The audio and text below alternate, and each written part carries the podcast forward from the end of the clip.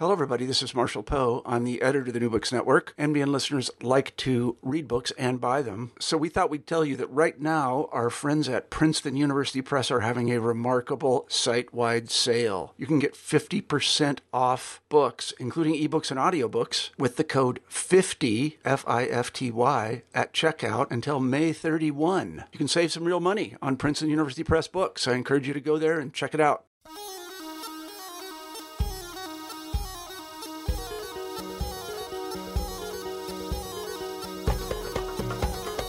Hello, everybody, and welcome to New Books in Middle Eastern Studies.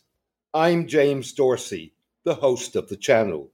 Today, we'll be talking to Daniel Reiche and Tamir Sorek, editors of their new book, Sport, Politics, and Society in the Middle East. It's a pleasure to have you both for the program. Welcome, Daniel Reiche and Tamir Sorek. Yes, thank you, James, for including us in your excellent program. Thank you, James. My pleasure.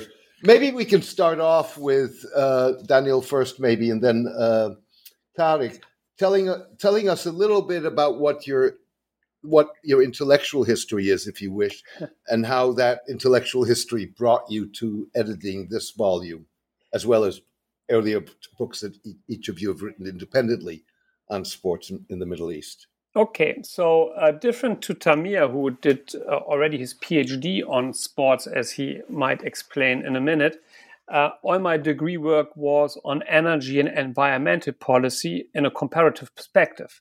And my specific interest was on policies for the promotion of renewable energies. However, once I became a professor, I started to develop a class on the politics of sports. And one of the reasons for my interest was that after moving to Beirut in 2008 to become an assistant professor at that time at the American University of Beirut, I realized how much sport and politics are mixing in Lebanon. And I worked on a first case study and article titled War Minors, the Shooting, the Politics of Sport in Lebanon, where I showed that all the major football and basketball clubs have political and even religious affiliations. So with this article, which has been published in Third World Quarterly, my intellectual journey in the field of sports started, and I have published a number of articles since then. I published in 2016 a book with Routledge on success and failure of countries at the Olympic Games, where I specifically looked at government policies to achieve sporting success in the Olympics. And now I've edited with Tamir the book Sport, Politics, and Society in the Middle East, which we will discuss later on. And Tamir, this has been sort of the outset of your career. I was a graduate student in sociology at the Hebrew University of Jerusalem in the mid-90s, and it was the time when, for the first time, an Arab team made it to the top Israeli division in soccer. So I became curious about this phenomenon, and I decided to look closely. I counted how many Arab teams are represented in the various Israeli leagues, and I found out that there are 42% of the teams, while there are only 17% of the citizens. So in that moment, I felt like there is something much deeper to investigate here.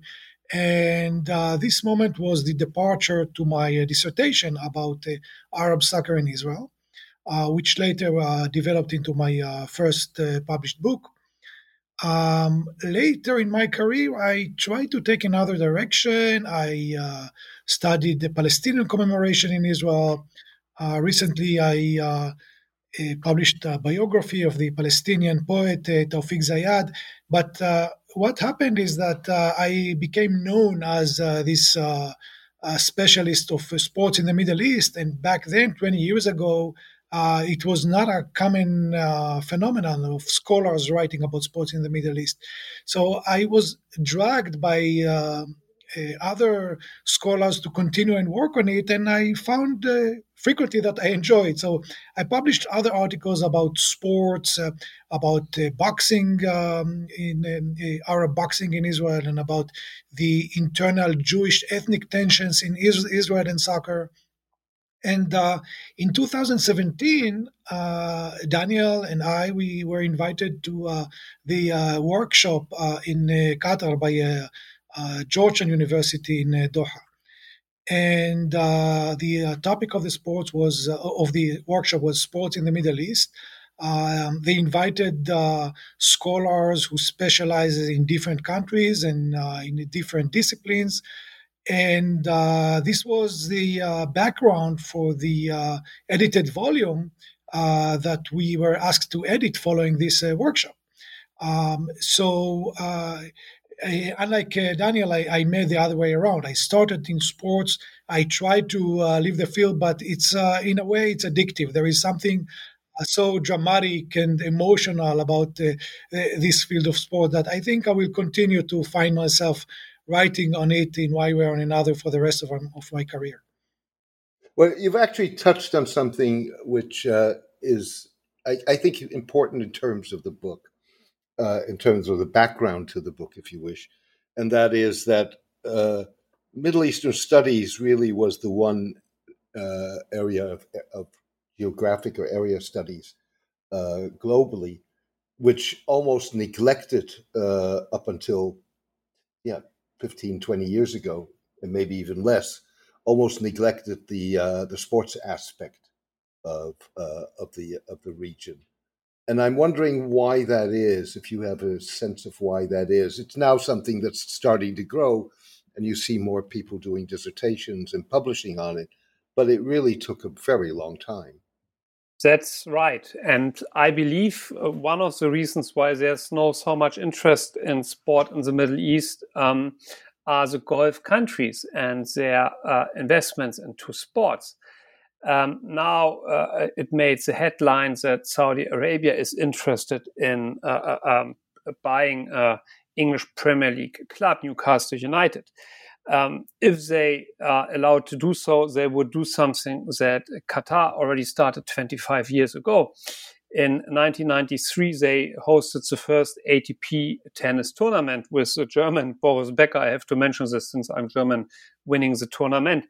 And so Qatar has hosted many sporting events. So hosting the FIFA World Cup 2022, which draws now a lot of attention, but it's more, it's not like the beginning of a journey. It's like a part of a process that started in the early 90s with like hosting annual sporting events, which hosting like continental and global championships.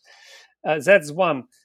Second is that some Gulf countries heavily invested into global sports. I mean, the most prominent examples are Qatar by its investment fund owning Paris Saint-Germain and Abu Dhabi, Manchester City.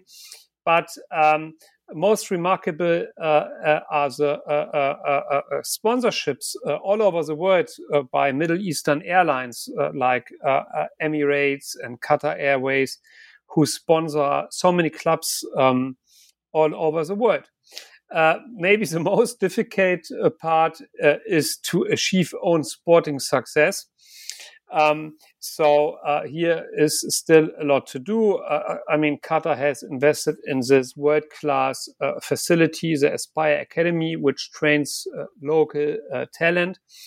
But I think that's the main reason why we have so much interest in the Middle East now, because the Gulf countries, but also Turkey. I mean, they hosted, they belong in sport not to Asia like the Gulf countries, they belong to Europe. And they hosted, for example, the Champions League final in 2005, but many other sporting events as well. They unsuccessfully were bidding for a number of Summer Olympic Games. But no, so what we witness is that centers and peripheries in global sports are changing. I mean, the center in soccer used to be Europe and South America. In Olympic sport, it used to be Europe and North America and a bit Southeast Asia. And now we have a former periphery moving to the center, which is parts of the Middle East who become pretty successful in hosting events, but also in, for example, there is an international headquarter of the International Cricket Association in the UAE. So on many levels, Middle Eastern countries, and particularly the Gulf countries and Turkey, have moved from the periphery to the center in global sports. Tamir, before you add on to this, let me just ask you something very specifically, which is that if you look at Israeli scholarship, that was one of the very few exceptions, I think, in Middle Eastern, in scholarship on the Middle East and scholarship in the Middle East, that quite early on focused on sports and the relationships that sports has in society and politics. And there are a fair number of Israeli scholars who've been dealing, like you, with this for quite some time. I wonder why that is. Well, I think we should frame the discussion in the broader issue of the sociology of knowledge in the Middle East, and then we can talk about the particular Israeli case. I think historically, not only in the study of the Middle East, but this academic study of sport has been marginal in the academic world. It is because it is considered to be part of leisure, not of work, which is the serious issue that scholars should work on. It is considered a childish field, because it is by playing, it is a game. It has taken a while for scholarship generally to take sports seriously. So we begin from a position of marginality. Now, add to that the traditional study of the Middle East by the West, which was based originally on Orientalist perspective in anthropology, also in history, aimed at creating, defining the Middle East as traditional, as backward. Bringing into this discussion modern sports did not fit this epistemological framework. So you take the marginality of sports in general, and you take this Orientalist look at the Middle East, and you can understand why there were no studies of sports by Western scholars. And when we talk about academic scholarship, usually we refer to the center of power, Western Europe and the United States.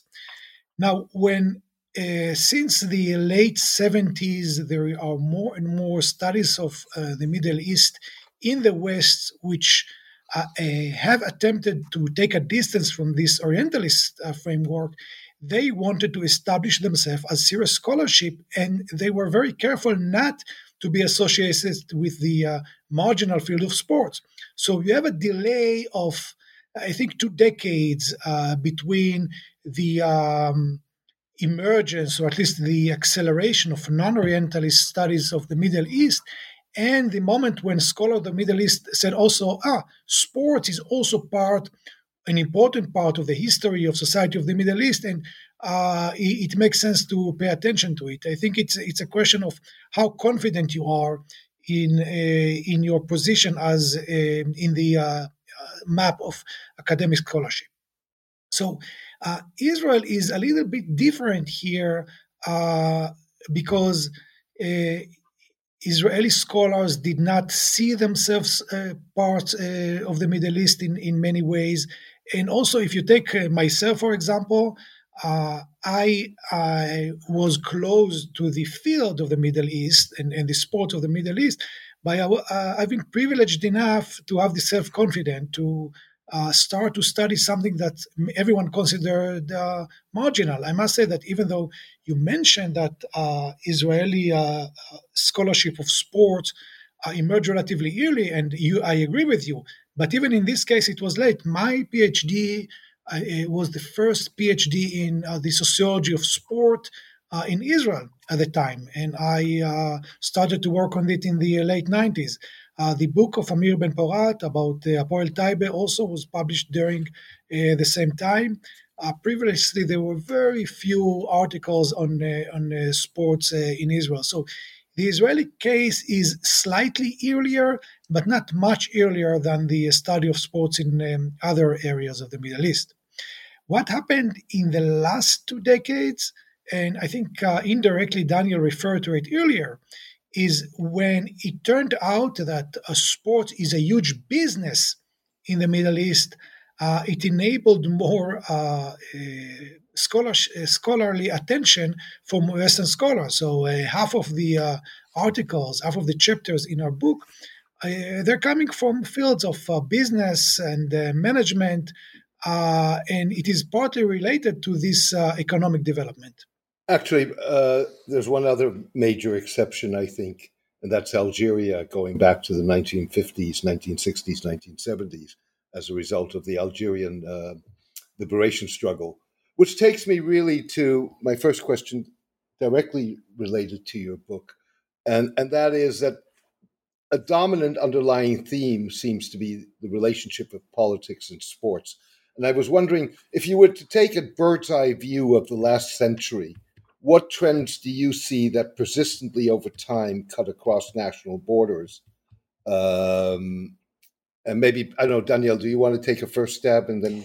Yeah, I think while it might be boring to quote something, but I would like to do it at this point, because I think what is summarizing quite well our thoughts are two of the last sentences in the introduction, which state, the common thread in this volume is that sports in the Middle East are much more than an interesting angle through which to popularize academic themes.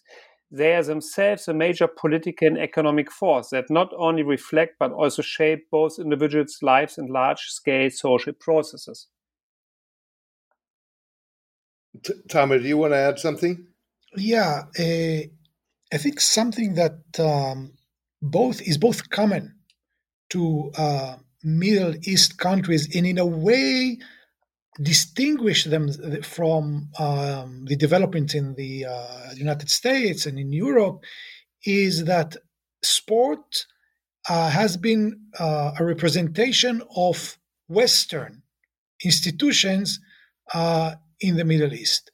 And by being a representative of the West, they became points of struggle, points of contention, when local elite sometimes try to modernize their society, and I'm saying modernize in quote because it was based on a certain conception of modernity.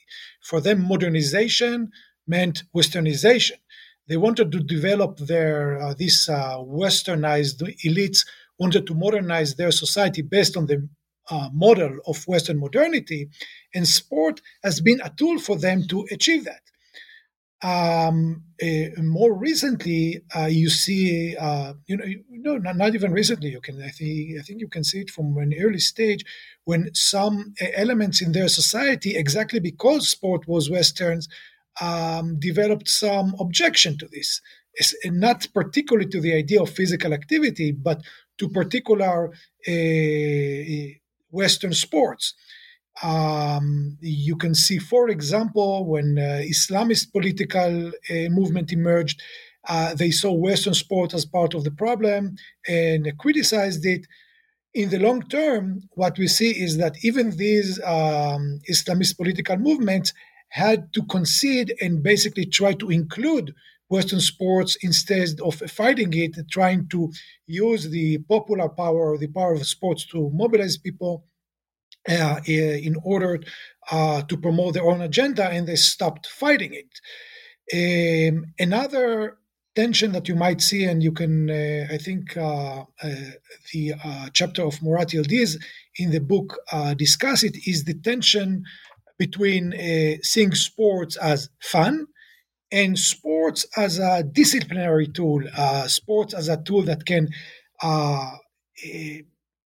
develop certain traits of the self, such as self-discipline, that might benefit for society. So this is another tension that you see particularly in Middle Eastern sport. And both of them are related in a way to the colonial domination of the Middle East. Because and this is well documented in certain countries, especially the British thought that sports might be a way for them to co-opt the local elite. You can also see it in the case of Israel in its relation to the Palestinian citizens of Israel. There was certainly a certain conscious efforts by the state to co-opt the local elite by using sports. And what we see, again, in the long term, that these same attempts to use sports to control were turned upside down, where the indigenous people of the Middle East adopted it and used it as a stage for anti-colonial protest and sometimes protest against the state itself. You know, what struck me as I read the various contributions to the book was that in terms of what we're talking about, there seemed to be two countervailing trends that emerged. One was top-down, with political elites seeing sports, and particularly football, as a means to project identity, foster attitudes conducive to creating a defense force, garner soft power. The other is bottom-up, using sports as a vehicle for resistance against colonial power or post-independence state power, assertion of identity, and the fight for a whole array of rights, whether human, ethnic, religious, women, or national. Would you agree with that sort of reading or assessment? Yes, I think that's an excellent summary, James. We have bottom-up processes like in Jordan, where football is maybe the only arena where Palestinians can express a sense of Palestinianness by supporting the Wehdet Football Club, who is, by the way, pretty successful. There are no other opportunities for Palestinians in Jordan. It's not Palestinian history is not taught in schools. There are no museums of Palestinian history and so on. So the stadium became maybe the only arena where they can express a sense of Palestinianness. I mean, Tamir can later on talk about his contribution on the Hapoel Tel Aviv fans, because here we have a bit of a similar case where secular liberalism in Israel is, that's his argument, in crisis, but by supporting this club, it's also a way to express a sense of Israeliness that is different from what is mainstream at the moment in the country. So, yes, so this applies to the bottom-up processes. But you are totally right, James. The state plays a major role in many Middle Eastern countries when it comes to sports, and particularly when we look at those countries that have heavily invested into sports, like the Gulf countries, Turkey. But we can also see the limits of such a top-down approach. I mean, in Turkey, billions of dollars have been invested to build new stadiums. But when it comes to sport participation, it's still quite low. The author of our chapter on Turkey, Professor Cem Tinas from Istanbul Bilgi University, he is not only a professor for sport management, but also a member of the Turkish Tennis Federation board, and he writes that there are less than 5,000 people playing tennis in Turkey. That's a country of 80 million people. So, and we have in the Gulf countries the problem that on the one hand, the countries heavily invest into football, but on the other hand, they have to realize that it's very difficult to change attitudes of the population overnight. So if we look at Qatar, for example, it's a pretty academically oriented society. And so there is many families do not consider it as valuable to aim for a sporting career. And it's even worse when it comes to women. I mean, we have a chapter on female football in Qatar. And we can see here it's happening, but it's only happening in environments where no men are present. And when the national Qatari women's football team is not active at the moment, you know, they're not even listed in the FIFA World Ranking. And if a country is not listed, it means it has been inactive for more than 18 months. I know myself, I once interviewed a former coach of the Qatar national women's football team.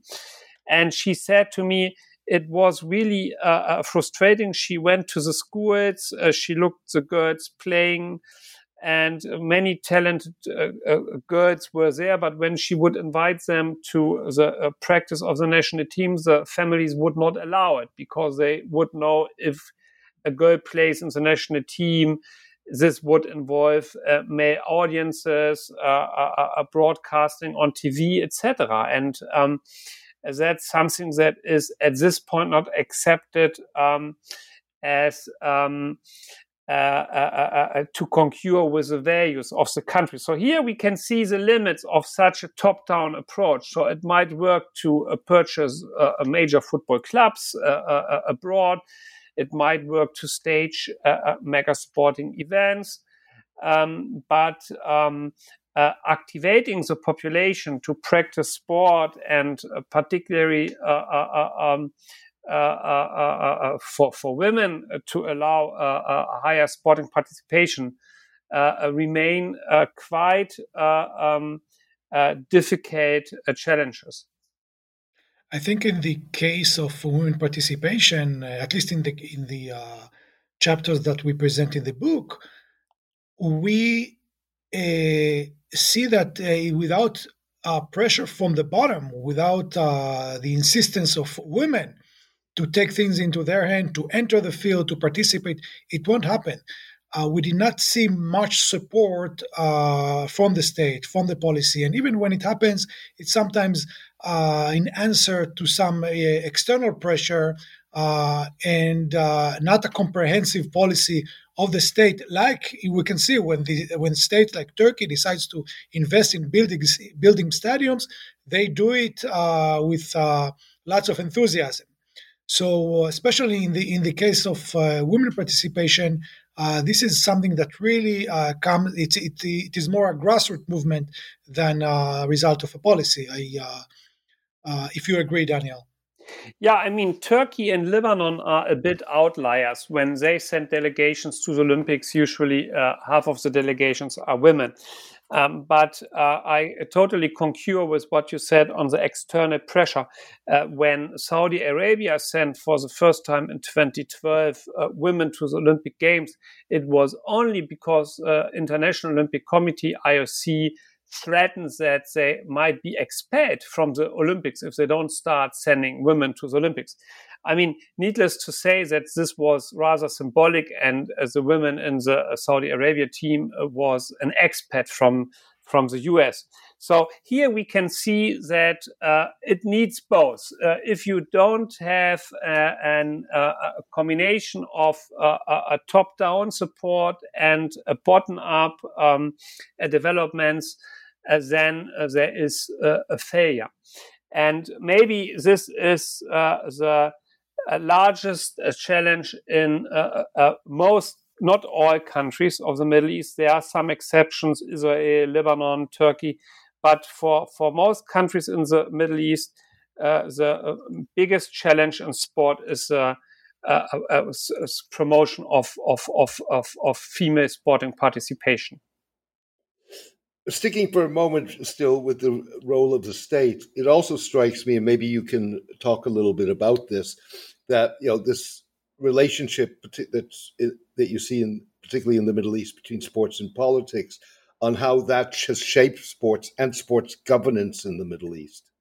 Tamir, do you want to go first? Could you please repeat? My question was basically you have this very almost incestuous relationship between sports and politics in the Middle East. And so the question is, how has that shaped sports on the one hand, and on the other hand, how has it shaped sports governance in the region? As you say, the relations are very complicated, and I think here the particular partners are they are context dependent.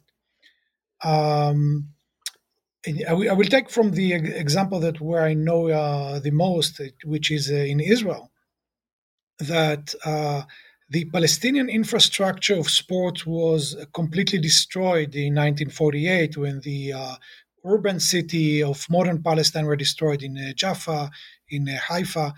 And after the war, the Israeli military regime that was imposed on the Arab citizens of Israel wanted to use sports as a tool to co-opt and discipline the Palestinian citizens of Israel. So there was a particular political goal, and sports has been a tool. And but what happened in the long term is that gradually, and this is something that we can see maybe the peak of the process only in recent years, Palestinian fans adopted sports not only as a way to become Israelis, but as a form of political protest against the state. Now, this transition from sports as a disciplinary tool is something that we could see also in other contexts. James, you mentioned earlier Algeria. In Algeria, also, you had Algerian players in the French national team when Algeria was an integral part of France. But one of them, Rachid Mekloufi, organized the other players to establish the team of the FLN that became a symbol of anti-colonial resistance during the Algerian War. And here you can see here another example how the original political goal that was assigned to sport was turned upside down. You can see in the history of Egypt also, like the club of Zamalek, that was the first sport club in Cairo. It originally was populated by a westernized elite, certainly not a bastion of national anti-colonial project, but with the emergence of the competition with Al-Ahly, Al-Ahly became, with the years, a bastion of nationalism. And you could see how in the Arab Spring, not only a nationalism, but also a protest against the government that many in Egypt saw as not a government that is representing the people, and Al-Ahly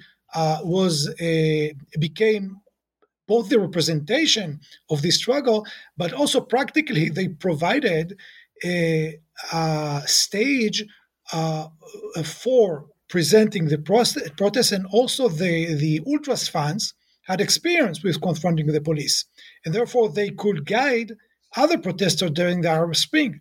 A similar phenomenon even happened in Turkey, with the hardcore fans of certain Istanbulian teams were leading the Ghazi protest several years ago against neoliberalism in the country. So there is a constant tension in Middle Eastern countries between sports being a possible tool for the authorities, either previously colonial authorities, but in modern days, the state authorities.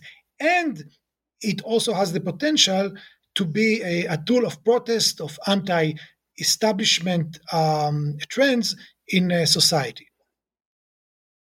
In the introduction that both of you co-authored, you draw a distinction between strong and weak states and suggest that part of the solution in strong states is greater private sector involvement, while corruption is the major issue in weak states.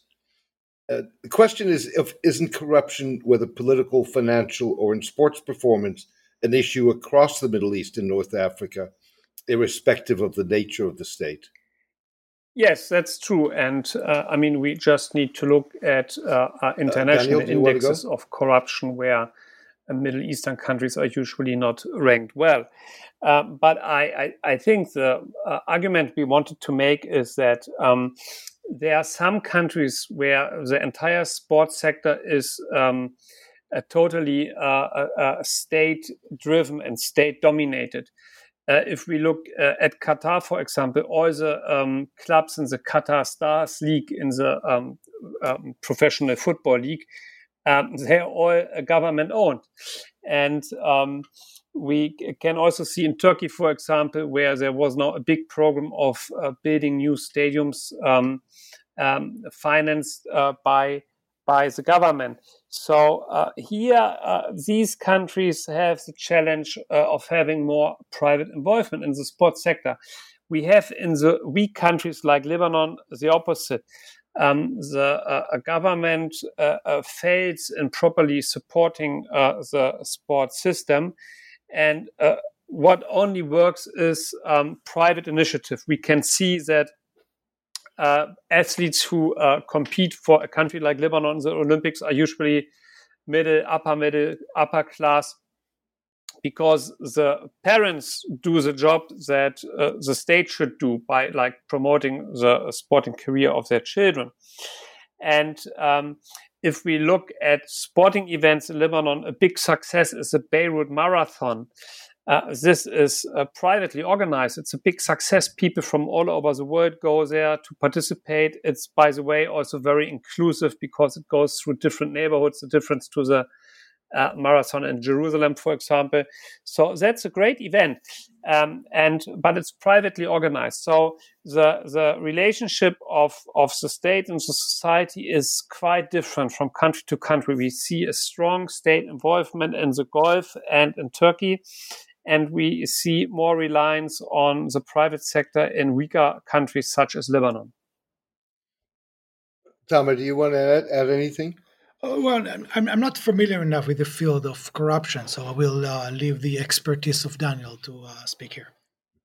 If I may, Daniel, coming back to the issue of the private sector, I mean, as you said very early on in this conversation, Lebanon is sort of an odd man out in the Middle East. I mean, what you more generally see, and you certainly see that in the Gulf, that the private sector is hardly independent and almost singularly dependent on the state. And so the question is whether, if you were to start trying to motivate the private sector to become more involved and to play a role and a more independent contribution, then you're really talking about structural reform, you know, the kind of reform that the Gulf has been talking about and other Arab states have been talking about for a very long time, but have yet to implement. Yes, that's true.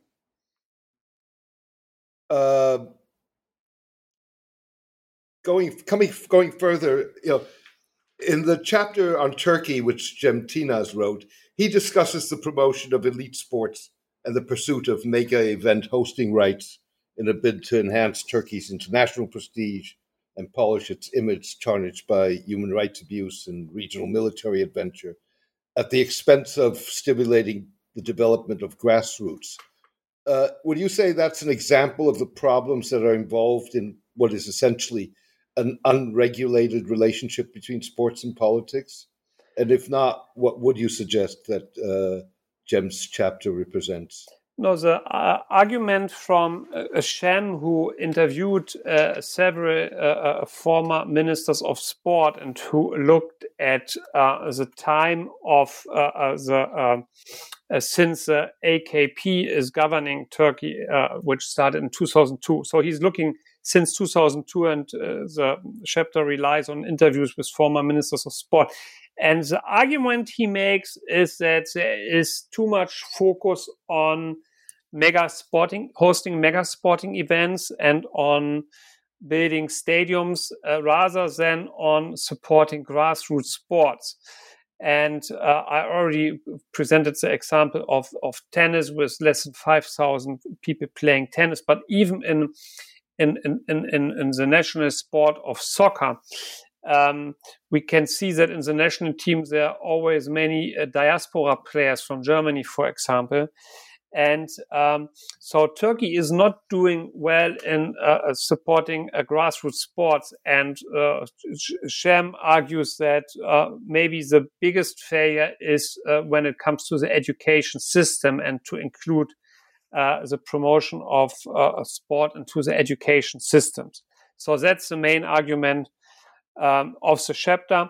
So here we can see that Turkey mainly uses sport for foreign policy purposes and to give pride to the population by giving them the impression that the country would return to like a former greatness. But on the ground, when it comes to grassroots sports, the country is far behind. And I believe what Daniel mentioned about Turkey here, it's coming to other countries in the Middle East. Actually, in the chapters in our books, there is no single case, any evidence that a country is investing significantly in grassroots sports. Most of the support comes exactly for this purpose, to provide a symbolic collective pride for the citizens of the state, and to increase the international stature of a country, but certainly not a serious investment in grassroots sports. Yeah, so the Middle East is kind of the opposite to Scandinavia. Scandinavia doesn't really care about hosting major events, doesn't really care about like big successes in the Olympics. So most Scandinavian countries won most of their medals in the first part of the 20th century, but they really want to support grassroots sports. That's what matters for them. And here we see the opposite, that we have mainly foreign policy goals and contribution to like national pride, etc. But what should be always at the forefront of each sport policy to support that every human being can practice the sport he or she wants to practice. Here, there is still a lot to do in the entire region. And I have to say something here. I have concern that the growing power of the private sector will not solve this problem. The private sector is interested in consumption, not in practicing by itself. Sometimes they can come together, but not necessarily. So I do not see that the development toward the private sector will solve this problem. Yeah, it's necessary to have more private involvement, but the state, of course, remains the key. What happens when the private sector plays a key role? We can also see in Lebanon in soccer, where we have now a lot of private academies, but it costs like $100 to subscribe a kid in such an academy, and that's in a country with an average income of $1,000 per month. So here, the entire class composition of the sport is now changing from a lower middle to a middle upper class sport. So I concur with Tamir. So the role of the state is very important to make sure that. Sport is integrated into the education system, that there are enough facilities available, that there are good coaches, and so on. However, of course, the best combination is of strategic planning by the state, plus like bottom-up initiatives in society, to have a proper functioning sporting sector. I wonder, Daniel, whether to some degree, irrespective of how successful, Qatar may be an exception to the rule, because there you've had really an effort to make sports part of national identity. You have a national sports day and various other things, whether there's at least not been a nominal attempt to try and get a grassroots, a more popular buy-in into it. Yes, I think Qatar is doing pretty well. Sport has become a national priority. This National Sports Day that you mentioned is one example. And a lot of facilities have been created. Foreign coaches with a lot of expertise have come to Qatar to work there.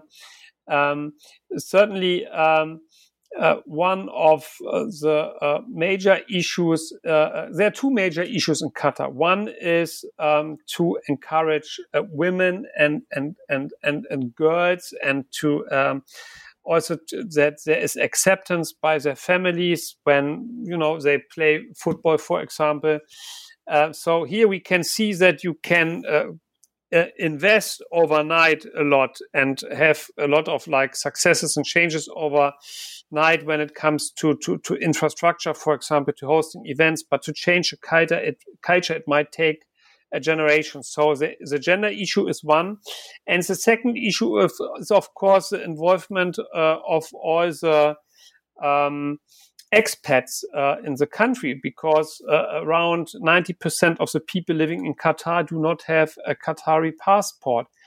And I believe that a restrictive citizenship law is limiting the potential of the country in sports. Yes, if somebody is like really good in sport, he or she is naturalized.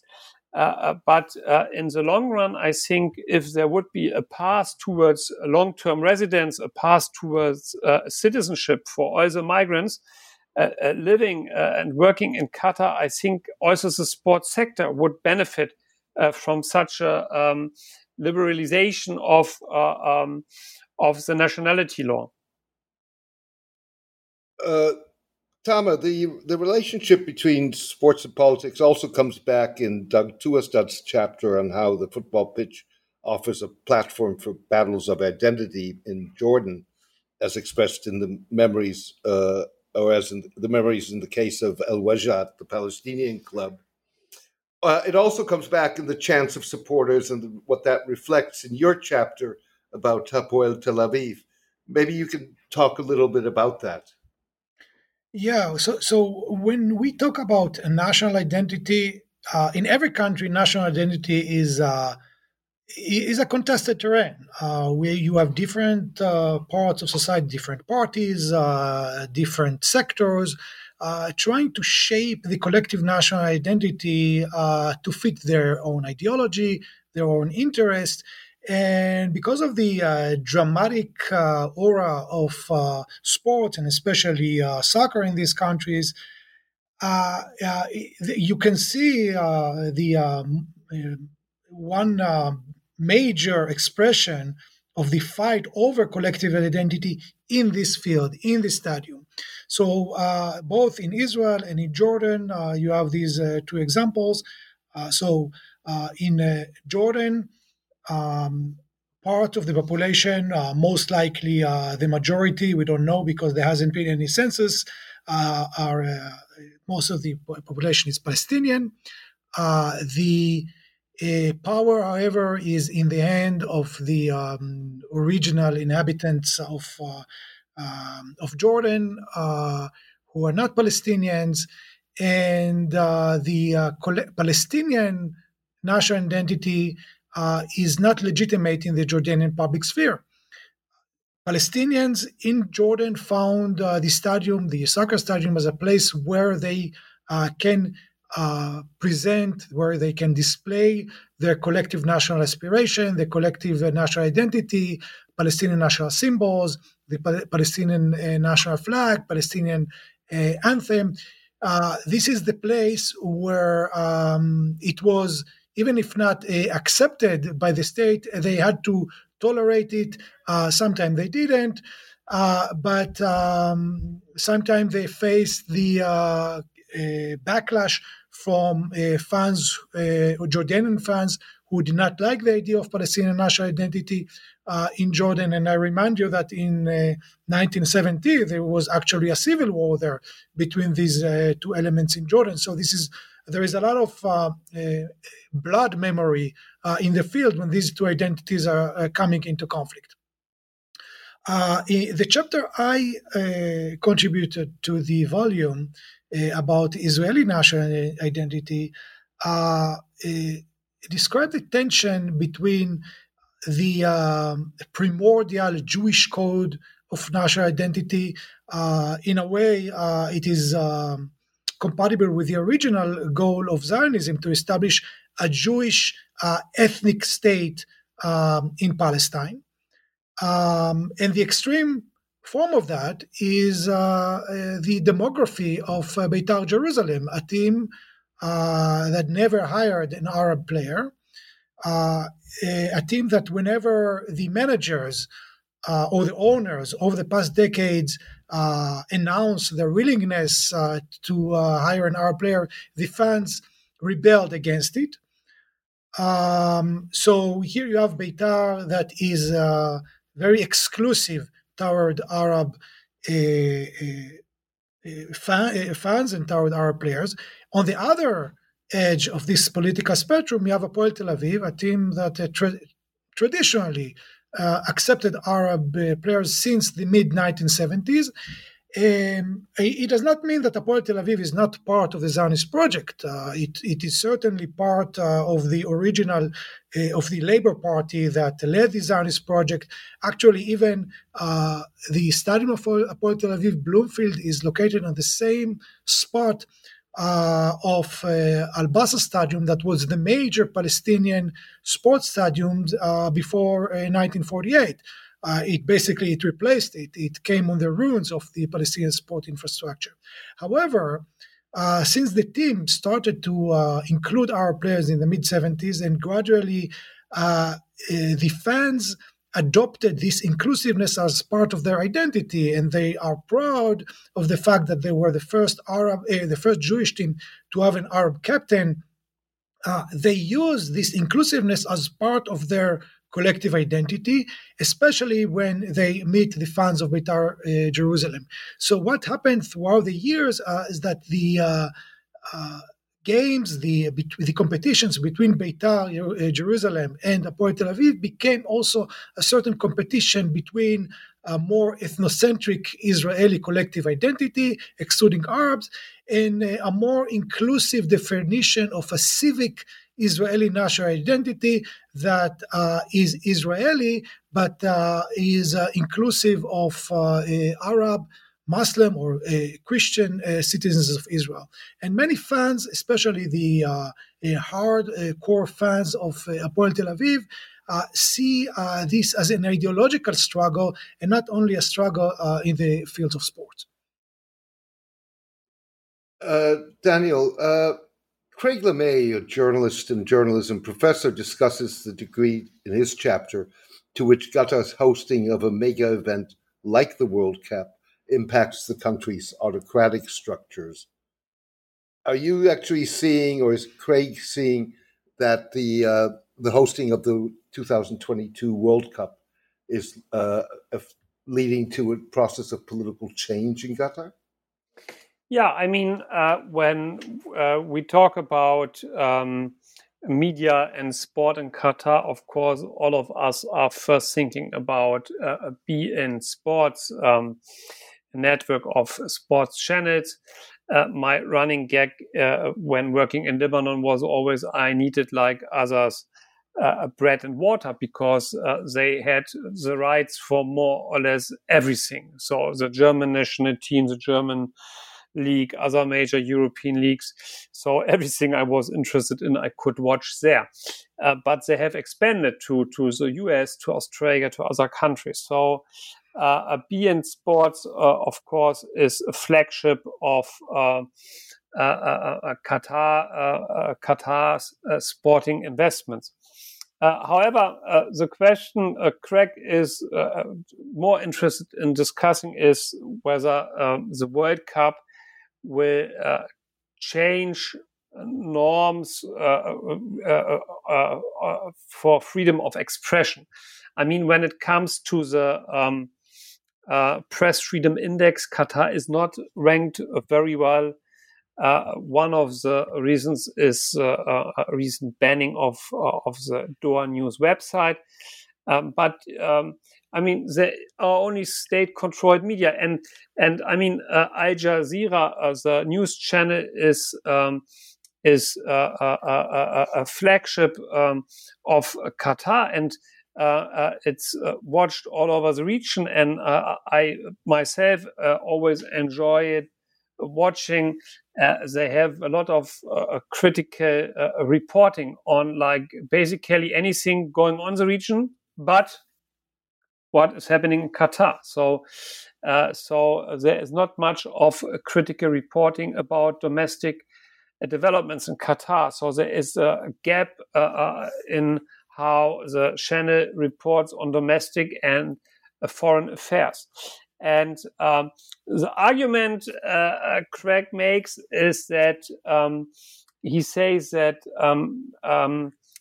Qatari media might change towards more like a critical reporting, but these changes will happen on their own terms. So Qatar will not become a second Norway and, you know, compete with a country like Norway on the first rank in the Press Freedom Index. But there will be some liberations and modernizations, but on their own terms, which take some specific cultural norms into consideration, such as, for example, the emir is not like personally criticized. Mm-hmm. And we should add that even though Qatar internationally is ranked low in freedom of press, regionally it is relatively good. So their point of departure compared to other countries in the region is more promising. Yes, I mean, if we compare to other Gulf countries, for example, that's certainly true. I mean, I think one, you know, James, if I may add this, I mean, there is, I mean, one major issue, I believe, is that there's a lot of criticism on Qatar, and a lot of this might be justified. But one of the reasons for the criticism is also that Qatar is a relatively open country. I mean, it starts with that it's easily able to travel to the country. So with many nationalities, you can just enter the country and obtain the passport as a visa at the airport. So so this does not apply to other countries, such as Saudi Arabia, for example. And we have like a lot of like international universities there, for example, international research institutions. So Qatar gets a lot of attention, but one of the reasons is that it's easily accessible.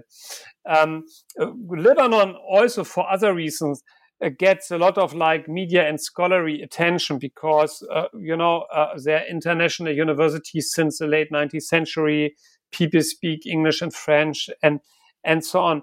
So some countries get far more attention than others.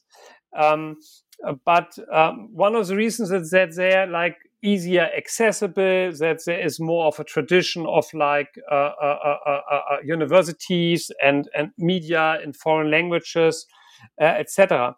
And this also explains, even if we look at this edited volume, I mean, some countries are a bit overrepresented compared with others.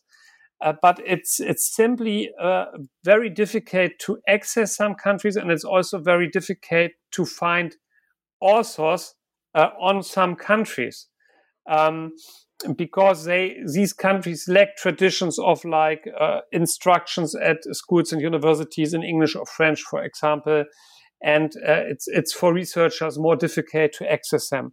So I think that's so for future research, it would be nice if we get more case studies on sport in a country like Yemen or Iraq or some of the smaller Gulf countries. There is a lack of scholarship on these countries, and hopefully it will be, we have in the future scholars who manage to do research on these countries, because what is happening now is that there is a bit, it's not proportional anymore if we look at the amount of scholarship on Lebanon or Qatar or also Israel.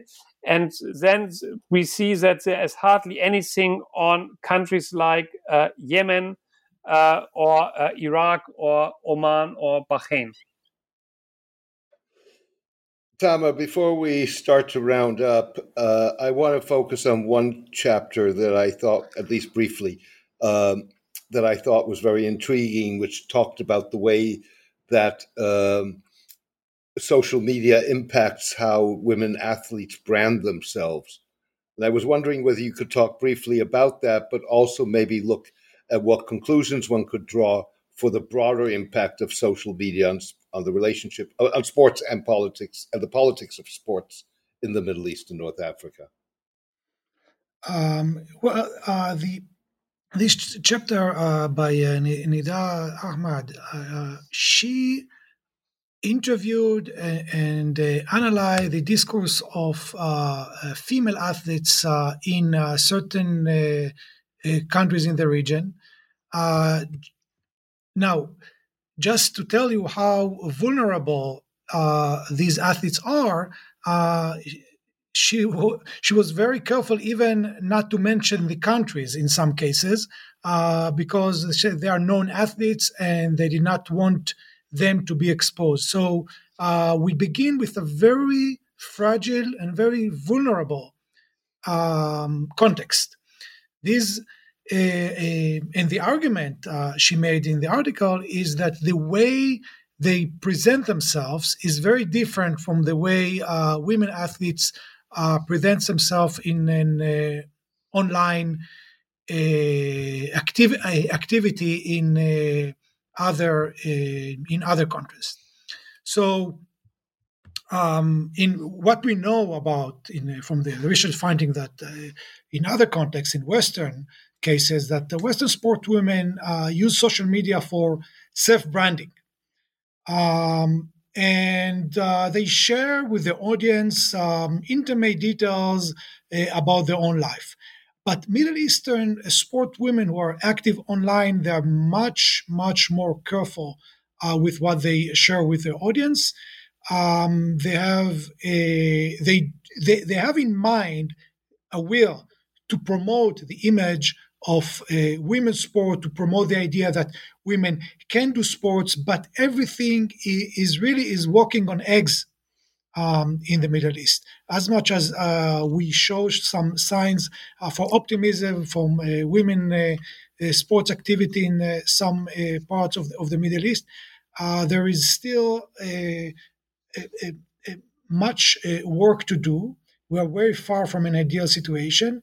And I would like to mention that the work of Nida Ahmad in this chapter corresponds very well with three recent documentary movies about women's sport, even more. There are several sport documentaries about women soccer in the Middle East, in Libya, in Sudan, in Jordan, where in every case you see that these athletes are supposed to represent their countries. We're talking about the athletes in the national team of these countries.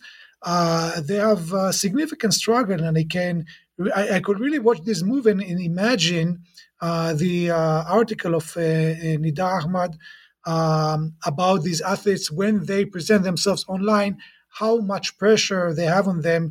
On the one hand, their will to promote their cause.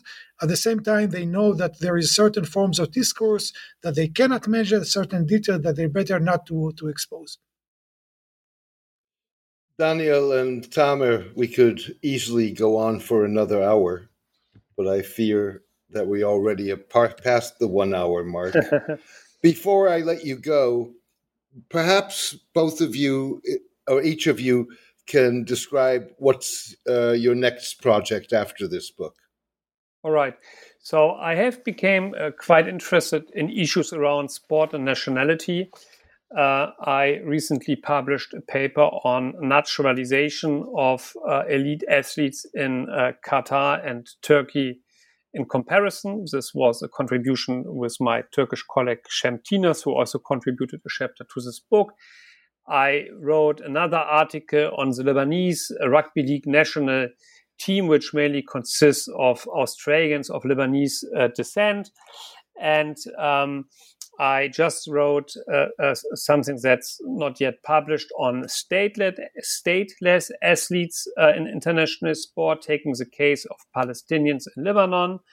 And I have another unpublished paper on eligibility criteria by different sporting federations. So I became pretty interested in issues around sport and nationality And that's also the path I want to follow in the future. I want to be a little bit careful of announcing now future publications. I just mentioned what was already published or papers that are already under review. But there's certainly more to come in the domain of sport and nationality from me. I've just published this last week, a biography of the Palestinian poet Tawfiq Zayyad, who is also a political leader, the mayor of Nazareth. This is a book that takes another angle of the relation between culture and politics. If my previous project dealt with sports, here there is a case of someone who was both a poet and a politician. He worked in parallel patterns because his poetry was revolutionary, was utopic, touched the sublime, aspired to free Palestinians, to bring back the Palestinian refugees, to establish a state based on equality of everyone, to establish a socialist utopia. At the same time, Tawfiq Zayyad was a politician, were very down to earth. His politics was very pragmatic, and this book goes and analyzes this fine line between this aspiration for utopic liberation and day-to-day pragmatic politics. Daniel and Tamir, those sound like great projects. I want to thank you both for being on the show today. I really enjoyed it. Best wishes and take care. Thank you, James. Thank you, James. Thank you, Daniel.